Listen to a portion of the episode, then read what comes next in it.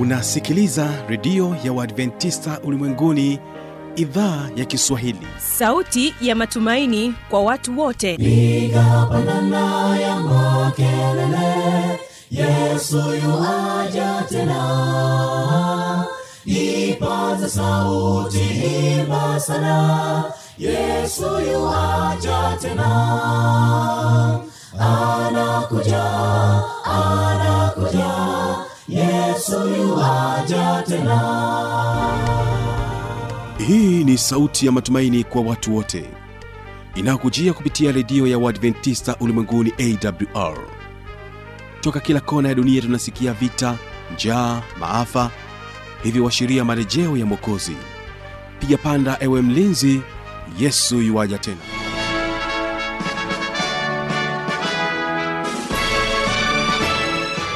ni matumaini yangu mpendwa msikilizaji hujambo na uko nasi idhaa ya kiswahili inayopatikana katika masafa mafupi ya mita bendi 25 na unaweza ukatusikiliza kupitia tovuti ya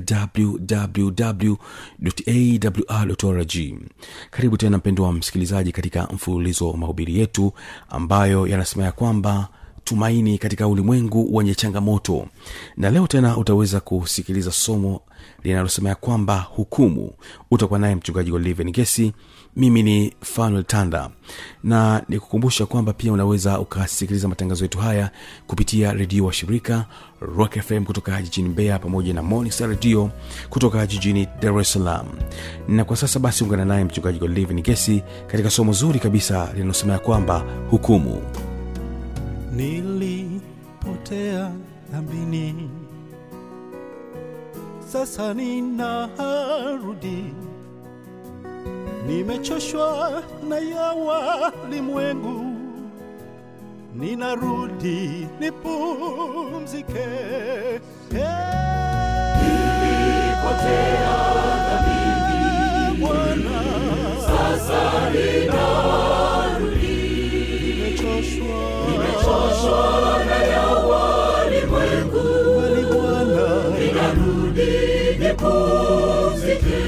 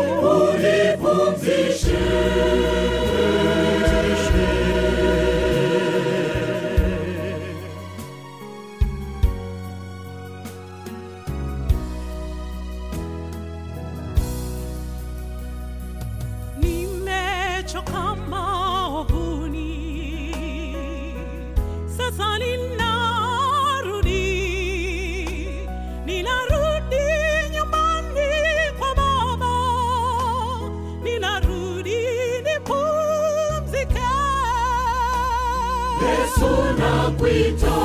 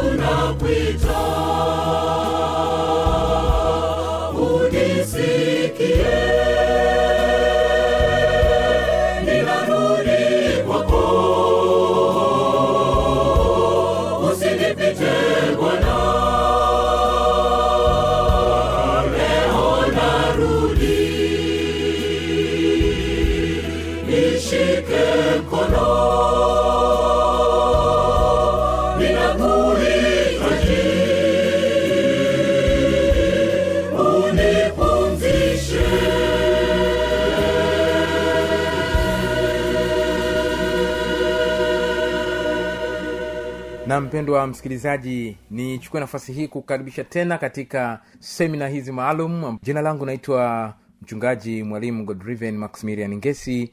Ni kukaribishe katika mfululizo wa vipindi hivi mahususi ambavyo tumejifunza tumaini katika ulimwengu wenye changamoto. Tumaini katika ulimwengu wenye changamoto. Tukili tu wazi ya kwamba tunaishi katika dunia yenye changamoto. Dunia yenye maradhi dunia yenye magonjwa dunia yenye mateso dunia yenye kifo. Lakini mungu alikwisha kutupatia tumaini katika changamoto hizi. Yohana 16 fungu la 33 anasema ulimwenguni mnayo dhiki lakini jipeni moyo mimi nimeushinda ulimwengu. Tuna ushinda ulimwengu katika kumwamini yeye aliyeshinda ulimwengu. Pamoja na changamoto zinazotupata tutadumu kumtazama tutadumu kumwangalia na jina lake litaendelea kutukuzwa. Karibu sana katika wasilisho la siku ya leo. Leo tunajifunza somo nyeti somo maalum kama ambavyo tumejifunza masomo yaliyopita. Na somo la leo linasema tumaini katika maisha yangu yajayo. Tumaini katika maisha yangu yajayo. Tuombe baba yetu na mungu mtakatifu tunakushukuru sana kwa kutubariki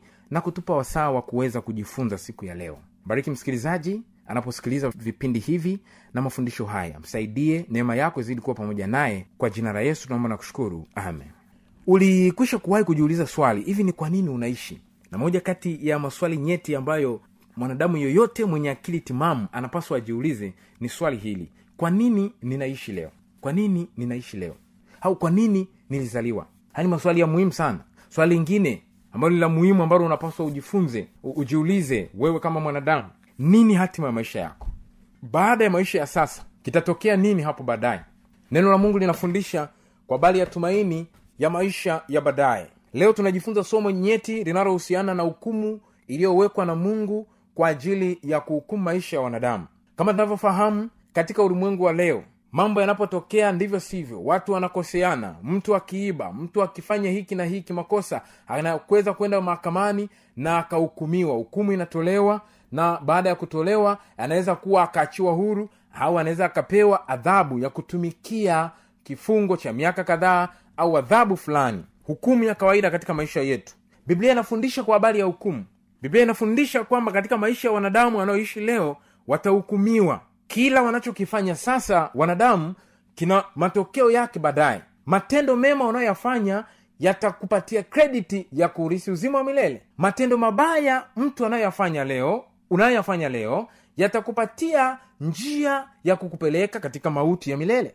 Biblia inasema hivi kwa habari ya hukumu. Labda tuanze na kitabu kile cha ufunuo kumi na nne mstari wa sita na wa saba. Anasema hivi ufunuo kumi na nne mstari wa sita na wa neno la mungu linasema kisha nikaona malaika mwingine akiruka katikati ya mbingu mwenye injili ya milele awahubili hao wakaao juu ya nchi na kila taifa na kabila na lugha na jamaa. Akasema kwa sauti kuu mcheni mungu na kumtukuza kwa maana saa ya hukumu yake imekuja. Sikiliza zingatia hilo neno saa ya hukumu yake imekuja.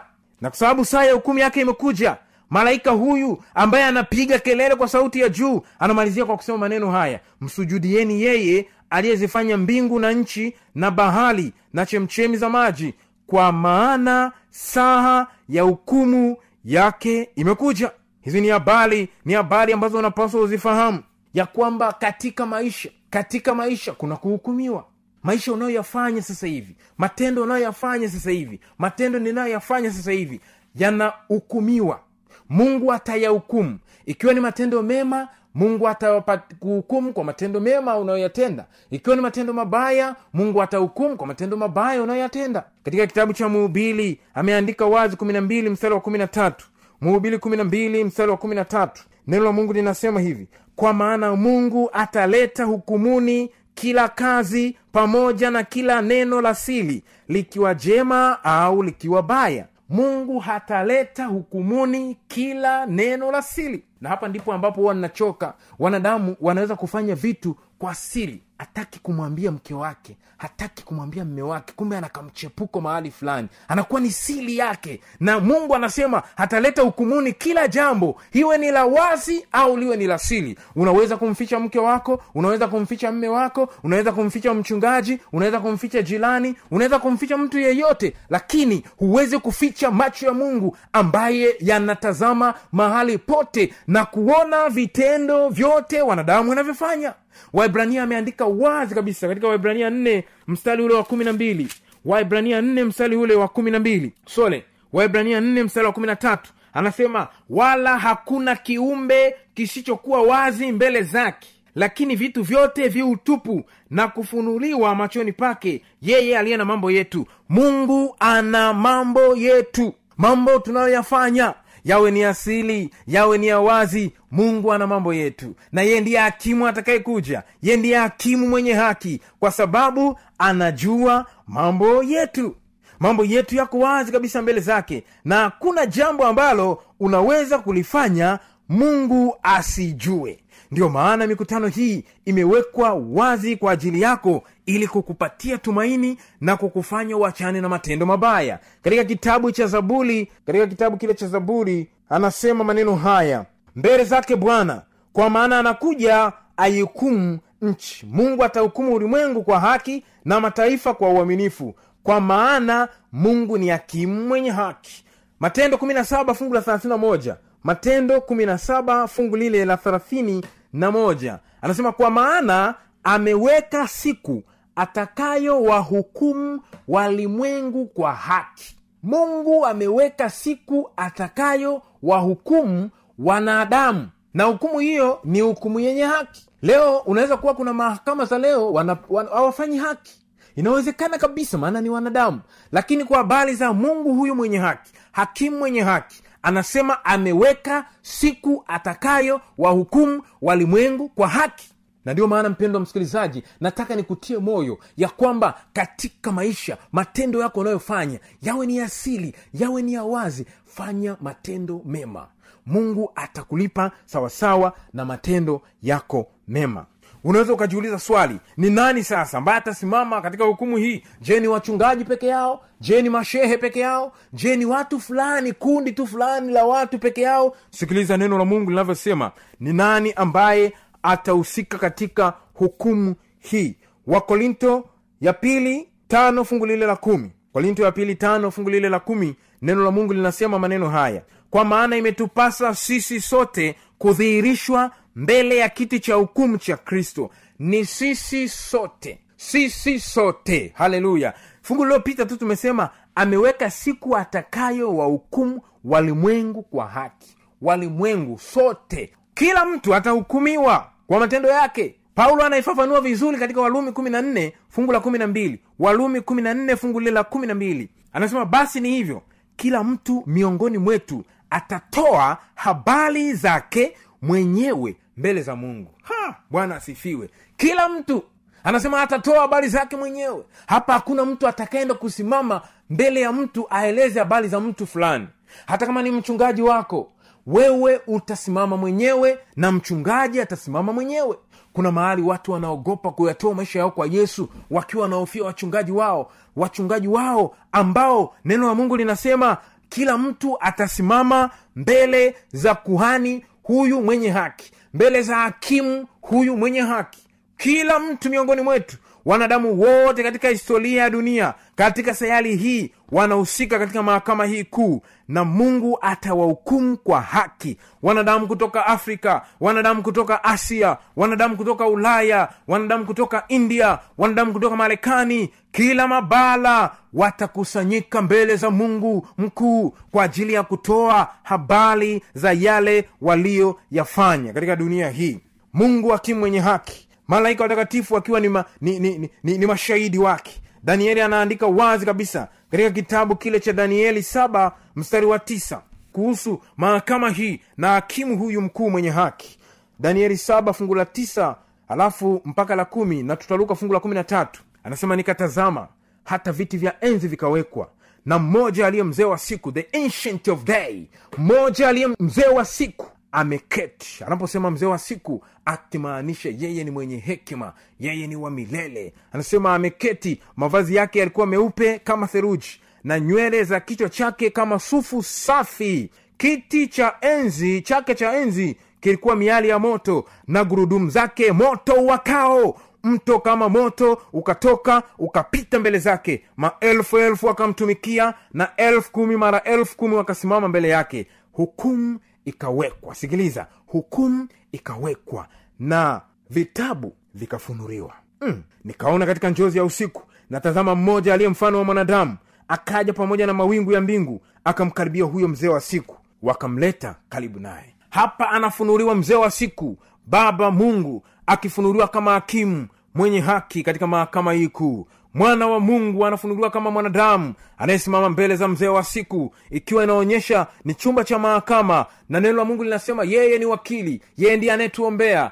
Biblia inasema katika hukumu hii habari njema ni kwamba wanadamu wanaye wakili anayewatetea ni swala la wewe kumpokea ni swala la wewe kukabidhi maisha yako kwake na yeye atakusaidia katika hukumu hii hata kuhukumu na atakupatia habari njema. Yohana kwanza mbili fungu la kwanza anasema tunaye mwombezi kwa baba yesu kristo mwenye haki. Yeye ni wakili yeye ni mtetezi ndiye anayetutetea. Unajua anatuteteaje mpendwa msikilizaji? Kwa matendo yako wewe huwezi kukubalika mbele za mungu. Unapoungama dhambi zako unapotubu dhambi zako yesu ananyosha mikono yake mbele za baba na yeye anatuombea anasema baba nilikufa kwa ajili ya mtu yule nilikufa kwa ajili ya mpendwa yule kule tanga nilikufa kwa ajili ya mpendwa yule kule kilindi nilikufa kwa ajili ya mpendwa yule kule korogwe nilikufa kwa ajili ya mpendwa yule kule musoma nilikufa kwa ajili ya mpendwa kule morogoro nilikufa kwa ajili ya mpendwa kule jiji la dar es salaam nairobi popote katika dunia hii mwombezi mwenye haki anasema nilikufa kwa ajili ya watoto wangu na hivyo hukumu kwako inakuwa ni habari njema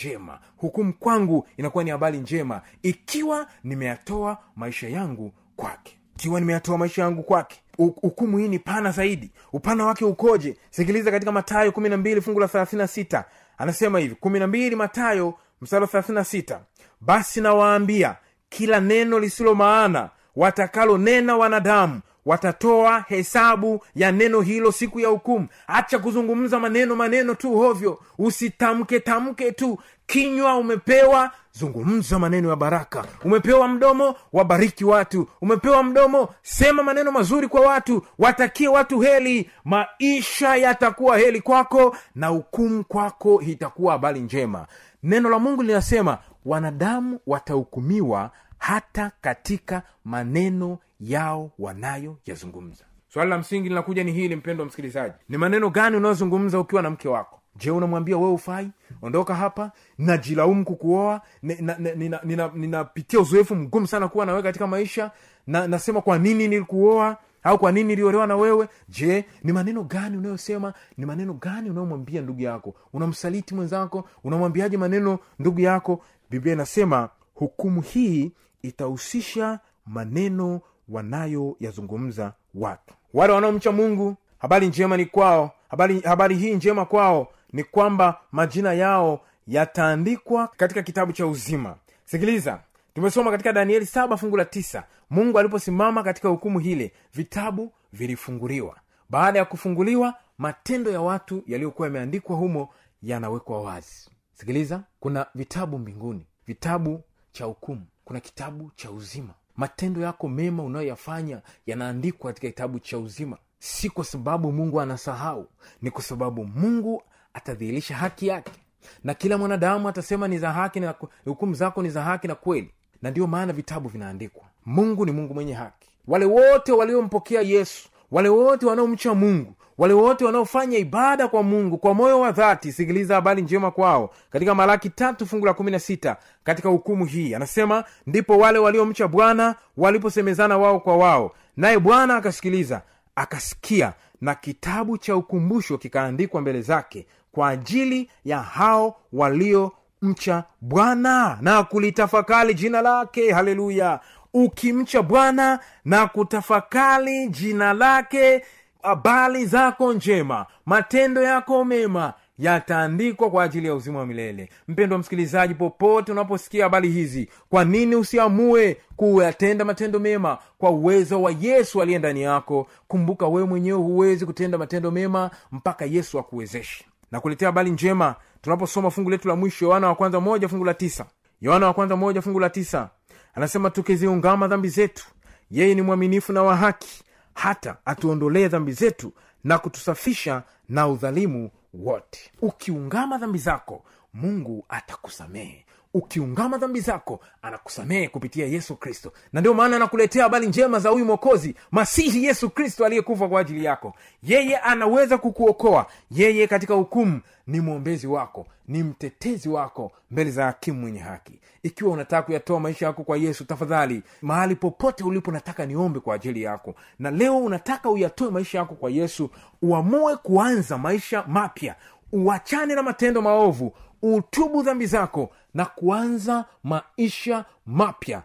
Niko hapa kwa ajili ya kukuombea mpendo wa msikilizaji na mara baada ya kuomba ikiwa unatoa maisha yako kwa yesu nataka nikuelekeze mambo yafuatayo. Jambo la kwanza tafuta mahali popote lipo kanisa la waadventista wa sabato nenda pale kawaeleze ya kwamba nimetoa maisha yangu kwa yesu na watakuelekeza kile cha kufanya. Lakini ukiwa una swali una jambo unahitaji unahitaji msaada zaidi mwishoni kabisa nitatoa mawasiliano ya namba za simu ili uweze kupiga simu na mungu atakusaidia katika changamoto zako. Yatoe maisha yako kwa yesu na yesu atadumu kuwa pamoja nawe. Tafadhali nataka nikuombee tunapohitimisha kipindi chetu siku hii ya leo. Baba yetu na mungu mwema tunakushukuru sana kwa kuwa nasi. Asante kwa kutubariki na asante kwa kutupatia muda mzuri wa kuweza kujifunza. Leo tumejifunza tumaini katika maisha yetu yajayo. Tumegundua ya kwamba pamoja na hukumu iliyopo mungu ni habari njema kwetu. Sisi tunaolicha jina lako. Ni habari njema kwa mtu fulani ambaye amempokea yesu kristo kuwa bwana na mwokozi wa maisha yake. Katika wasaa huu nataka niombe ombi maalum kwa ajili ya mama yule kwa ajili ya baba yule kwa ajili ya kijana yule kwa ajili ya binti yule kwa ajili ya mtoto yule. Ameyatoa maisha yake kwa yesu na anasema anaanza maisha yake upya na yesu kristo. Nami ninamwombea namuweka mikononi mwako. E mungu we unayefahamu maisha yake msaidie mbariki mpokee mpatie mianzo mipya. Anapoendelea akazidi kulitukuza jina lako na jina lako likatukuzwe. Asante kwa kuwa utambariki zaidi anavyofikiri. Utampa baraka tere na jina lako litatukuzwa. Asante kwa kuwa tunaomba tukiamini kupitia jina la yesu kristo mwokozi wetu amen. Mungu awabariki. Namba za simu ni kama zifuatazo. Sifuri sita saba saba. Sifuri nne nane sifuri sita tano. Hapa unaweza ukatuma ujumbe wako mfupi au ukapiga simu. Lakini ukipiga simu tafadhali eleza direct kile ambacho unahitaji. Kuna namba ya whatsapp pia ambayo naweza nikaitoa sifuri saba sita mbili tatu sita saba moja sita tisa. Nitarudia sifuri saba sita mbili tatu sita saba moja sita tisa. Mungu akubariki.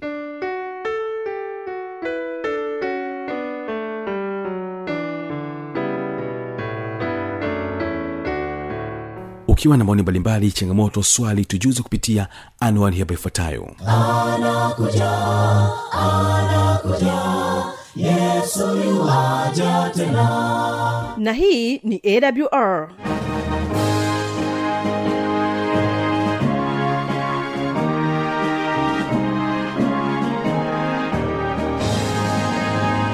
redio adventista ulimwenguni awr sanduku la posta 172 morogoro tanzania. Anwani ya barua pepe ni kiswahili at awr org. Namba ya mawasiliano simu ya kiganjani 653 570814 na pia unaweza kuwasiliana nasi na idhaa ya maasai kwa nambari 769 986355 ukiwa nje ya tanzania kumbuka kuanza na namba kiunganishi alama ya kujumlisha 255 unaweza kutoa maoni yako kwa njia ya facebook kwa jina la awr tanzania.